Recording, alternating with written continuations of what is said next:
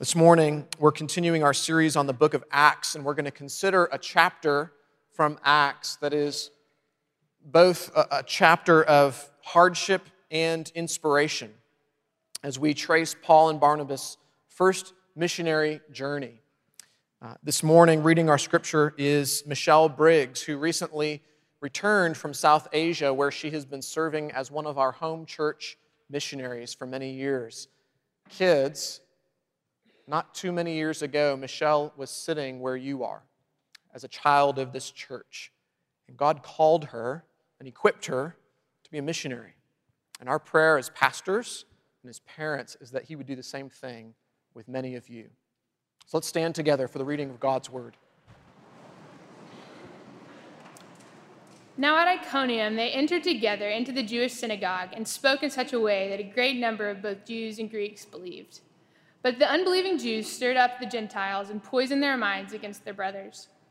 So they remained for a long time, speaking boldly for the Lord, who bore witness to the word of his grace, granting signs and wonders to be done by their hands.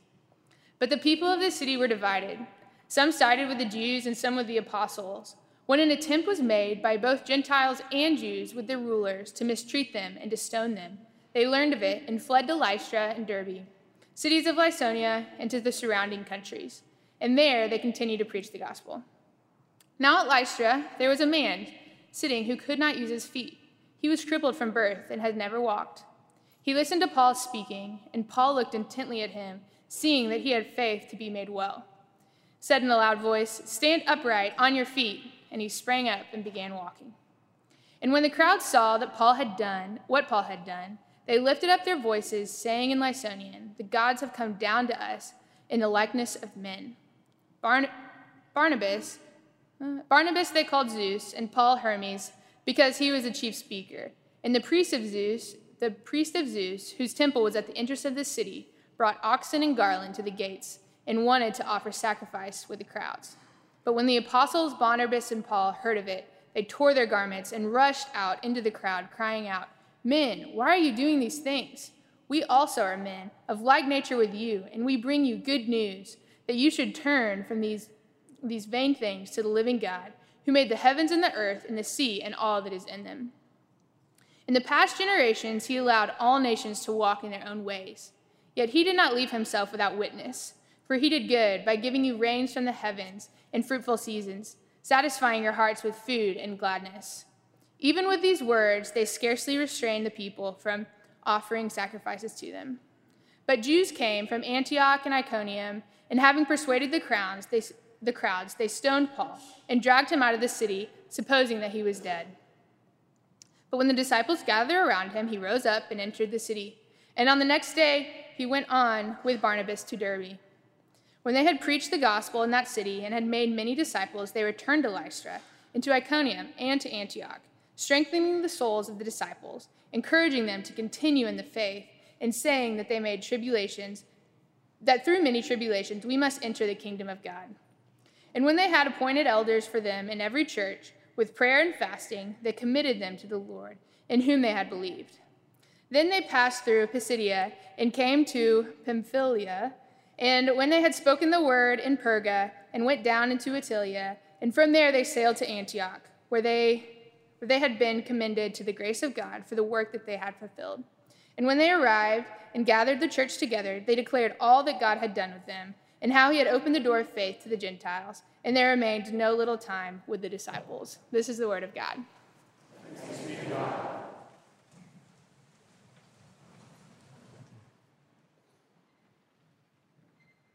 Let's pray together.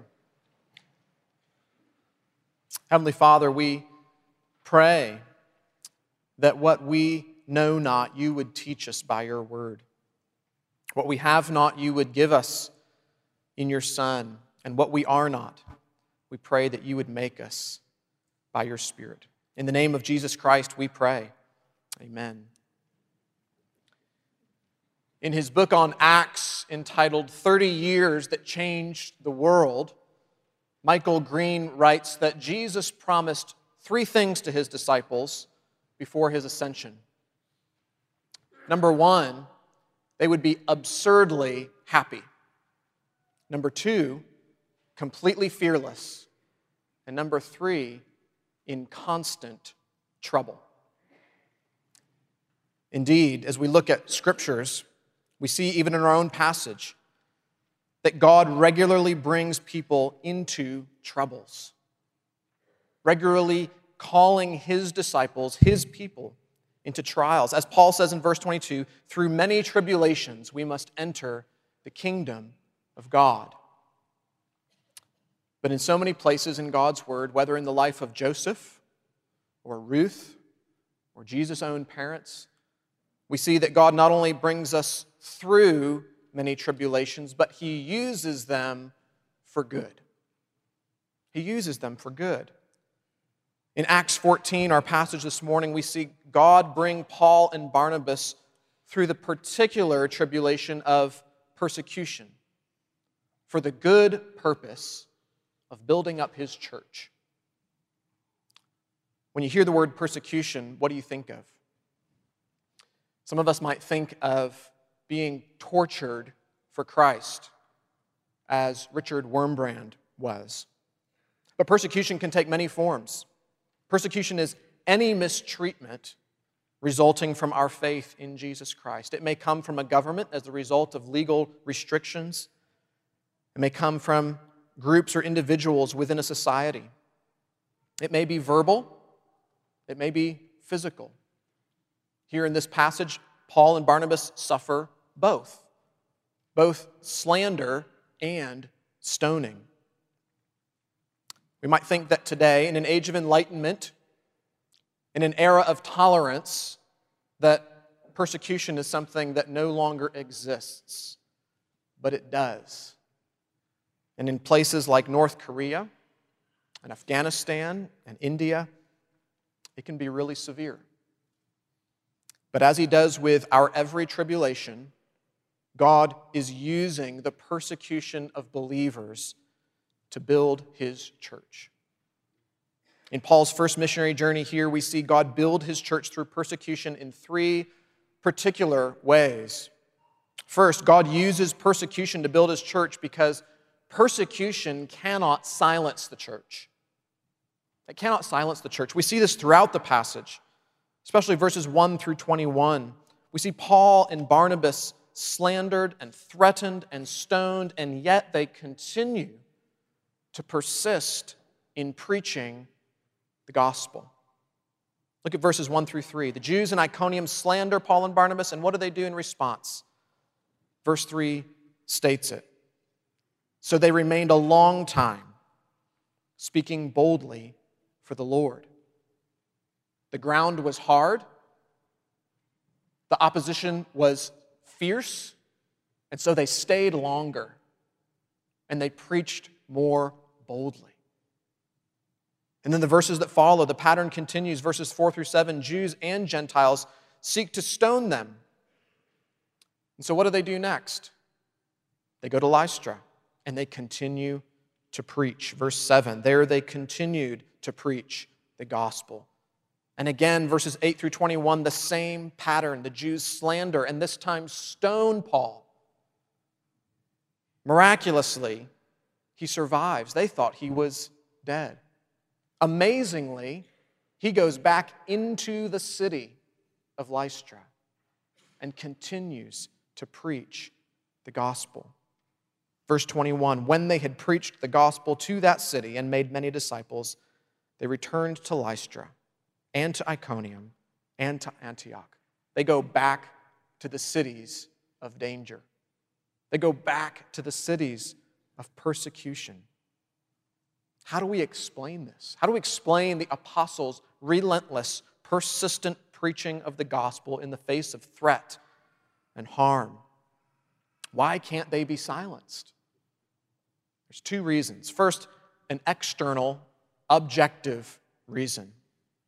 Persecution cannot silence the church because God is more powerful than all of his and our enemies. God is more powerful than all his and our enemies. He's more powerful than our spiritual enemy, Satan. Yes, there are seasons in which it seems that Satan has an upper hand, but Jesus is building his church. And so the apostles remember that he is building his church, and the gates of hell cannot prevail against it. God is also more powerful than our personal mortal enemy, death. For all who are in Christ, sin and death have been defeated. Yes, you and I will face death. But as Jesus promised Lazarus, even though we die, yet we shall live if we are in Christ. For life eternal has been secured to us. And so Paul says in Philippians 1 For me to live is Christ, and to die is gain.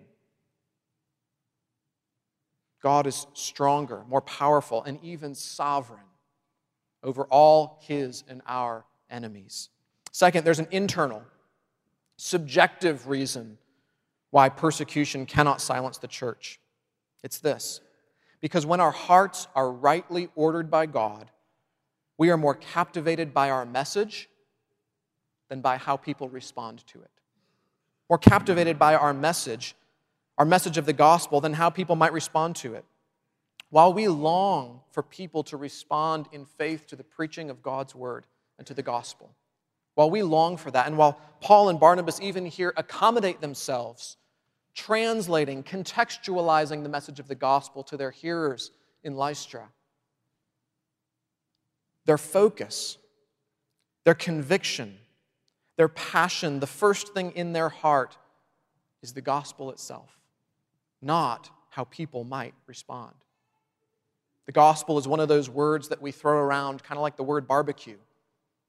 Has so many different meanings, so many different uses, and so often gets left undefined. What is the gospel? The gospel is the good news. It's the great news. It's the message that redemption has come in Jesus Christ.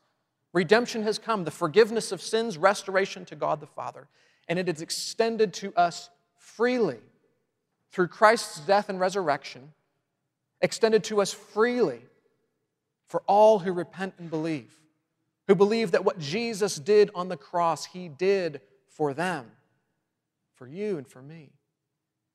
He gives life eternal, restoration to himself. God has been entrusted with people's response to the gospel. We, as a church, have been entrusted with clearly faithfully, urgently getting the message out. Kids, what is it like when you get into your parents' car after school? In my car, it's loud. I pick up my three kids, and it is loud immediately. Dad, guess what? Dad, you'll never believe it. Dad, I've got to tell you. Dad, I've got to show you. Right? Little Jimmy's mom brought cupcakes to lunch. It was awesome.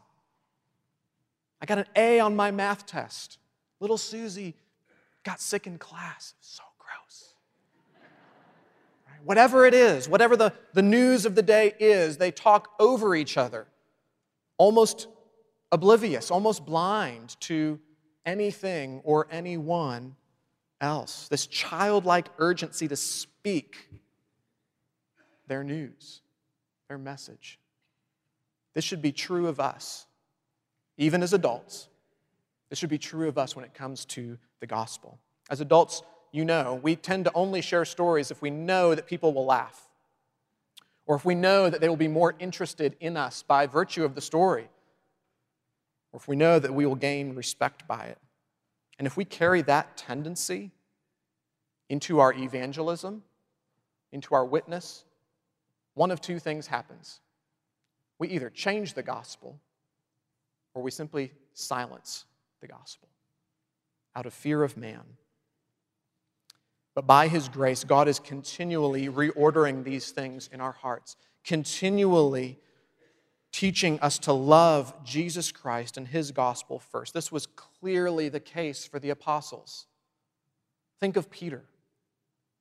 Think of this disciple who just a few months earlier had denied Jesus Christ out of fear of man, fearing even to be associated with him, much less proclaiming his gospel. And then you get to Acts chapter 3, and Peter's accusers are standing before him, telling him to be quiet, telling him to no longer teach in the name of Jesus Christ. And what does Peter say? We cannot but speak of what we've seen and heard. Where does that conviction come from?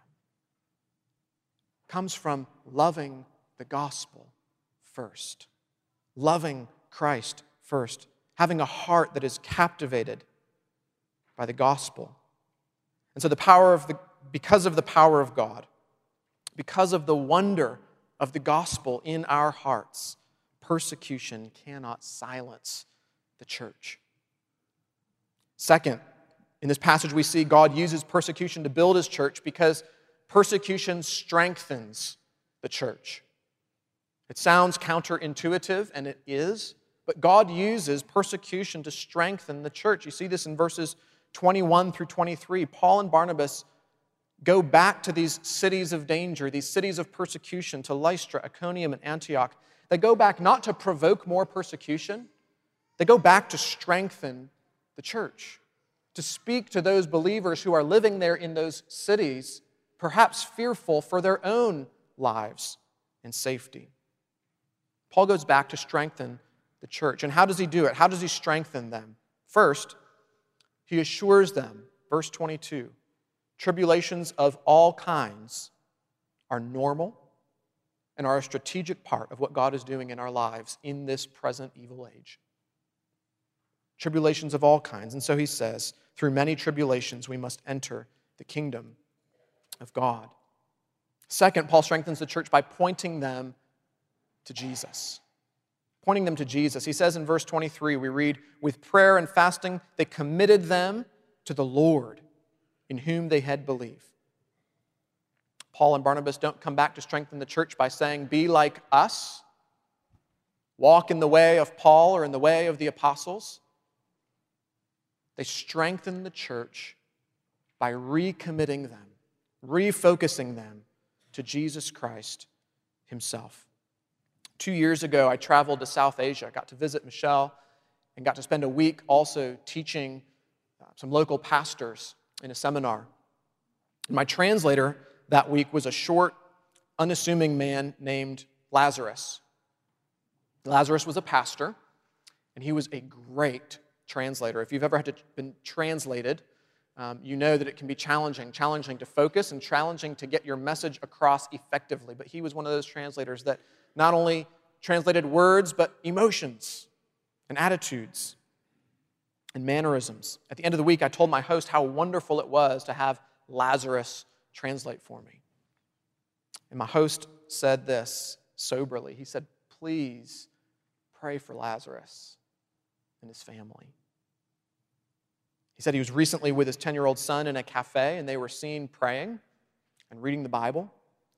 And the cafe owner assumed that they were proselytizing, assumed that they were sharing the gospel with others legal, but not liked. And so the cafe owner followed Lazarus and his son home, and while his son watched, they beat him, landing him in the hospital. I was shocked.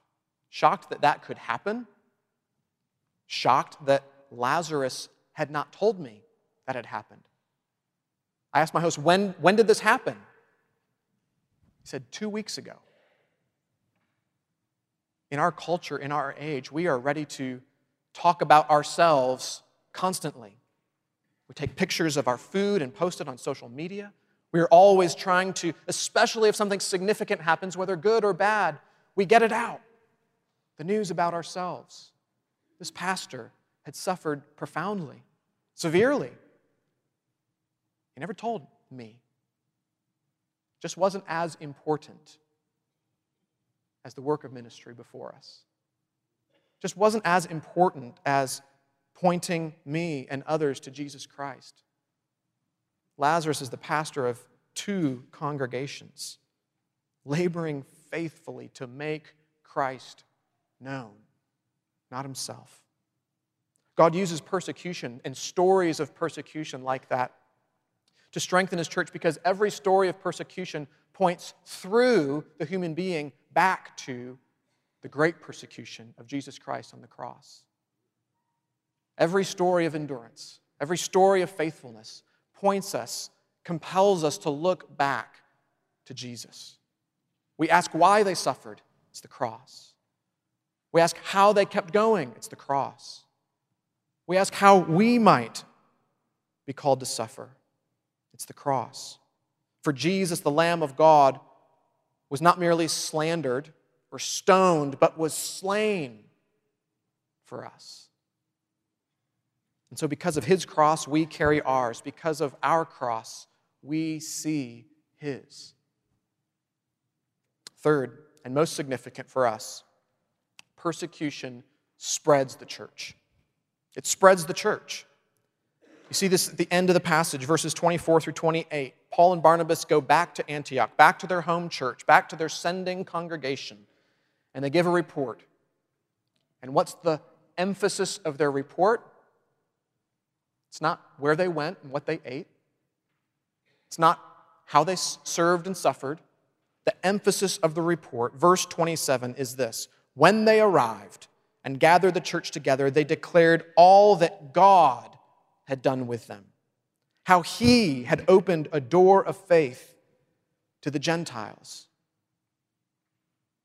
Notice the story of Paul's persecution is one of life for him coming full circle. He was once the persecutor of the church. Now, here he is the persecuted. And how did he learn to be God centered, God focused in the midst of persecution before, during, and after? Where did he learn that? He learned that at the feet of Stephen in Acts chapter 7. Stephen preaching this beautiful, extended, redemptive, historical sermon, God centered in the midst of his suffering. And we read at the end of Acts chapter 7, in verse 58 Then they cast Stephen out of the city and stoned him, and the witnesses laid their garments down at the feet of a young man named Saul. And what happened after Stephen's martyrdom? Chapter 8, verses 3 and 4. But Saul was ravaging the church. And entering house after house, he dragged off men and women and committed them to prison. Now, those who were scattered went about preaching the word. That pattern of persistent preaching did not begin with Paul, it began with faithful saints scattered out of their home in Jerusalem. And as they went, doing the one thing that caused them to be scattered, preaching the word. And so now today, you and I are heirs of their efforts, heirs of that open door being blown wide open to the Gentiles. You and I, now a new people in a new place, having access to the kingdom of God through the gospel of Jesus Christ. And now we have the high privilege and compelling mission of extending the gospel to all people and all places until Christ returns and the kingdom of God comes in all of its fullness. You may find yourself with one of two responses to all of this story and talk of persecution and preaching. Some of you may respond saying, Yes, sign me up, baby. I'm ready to go. I'm ready to go on that missions trip. I'm ready to serve. I will go and preach and suffer and even die for Jesus. Some of you may say, I appreciate what you're saying. I appreciate that persecution has happened, and by it the church has been built. I appreciate that that's happening in other places of the world, but I live here. I live now. It's just not a part of my Christian life. I want to address both of those responses with a story. My wife's grandfather in the late 1940s was a student at Wheaton College. And his freshman year was assigned a roommate named Jim. Jim was a Greek major, not as in like the party lifestyle, but as in the biblical language, Greek. He was a Greek major. He loved the Bible. He loved God's word, he was passionate about it. After his morning devotions each day, he was sometimes quoted as saying things like, Glory, brother. What's your verse for today? As he passed by other students on campus. His convictions, his passion erred a little bit on the side of being intimidating and awkward at times. Sometimes he was critical of people for wasting time on things like sports or dating. On Sundays after church, Jim would often go to a train station and preach to folks waiting to board trains or waiting to greet loved ones. And he, over his years, uh, he, in, uh, the intensity of Jim's Christian life earned him some criticism.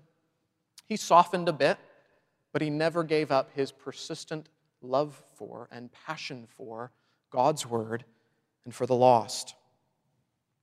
And after he graduated from Wheaton, he got married, and he and his wife became missionaries in Ecuador. Can you guess Jim's name? His last name? Elliot. Jim Elliot. And if you know the story of Jim Elliot's life, you know that just after a few years in Ecuador, he became a martyr, killed by the Waodani Indians in Ecuador. Now, Jim did not wake up one day and decide to be a martyr. He did not wake up one day and say, I have zeal for Christ, send me to the most dangerous place. He, he didn't do that.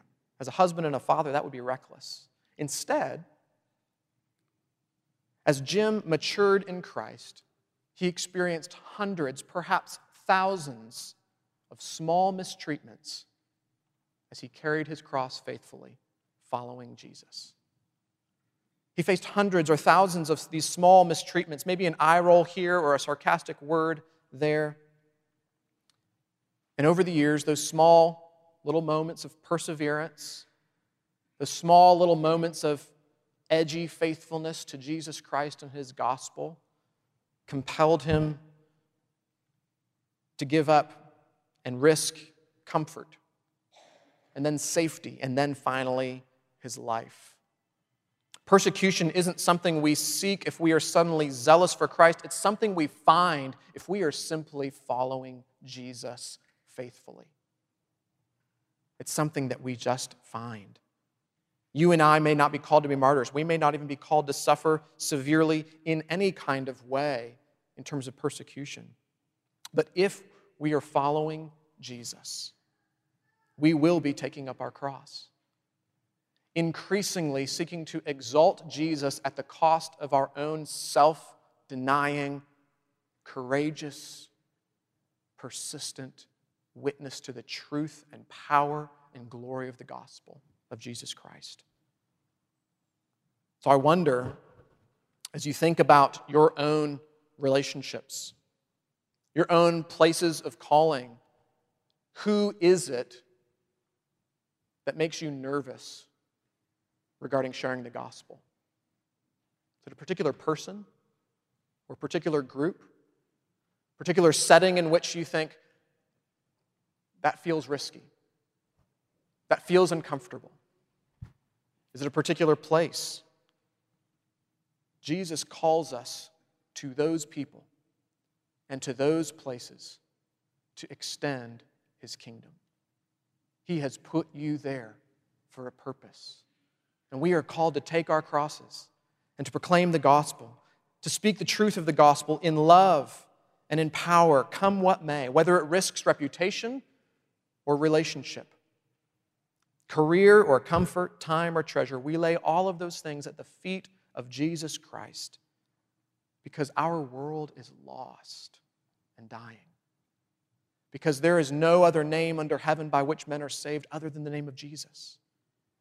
And because his love for us in the gospel, his love for us is better than all.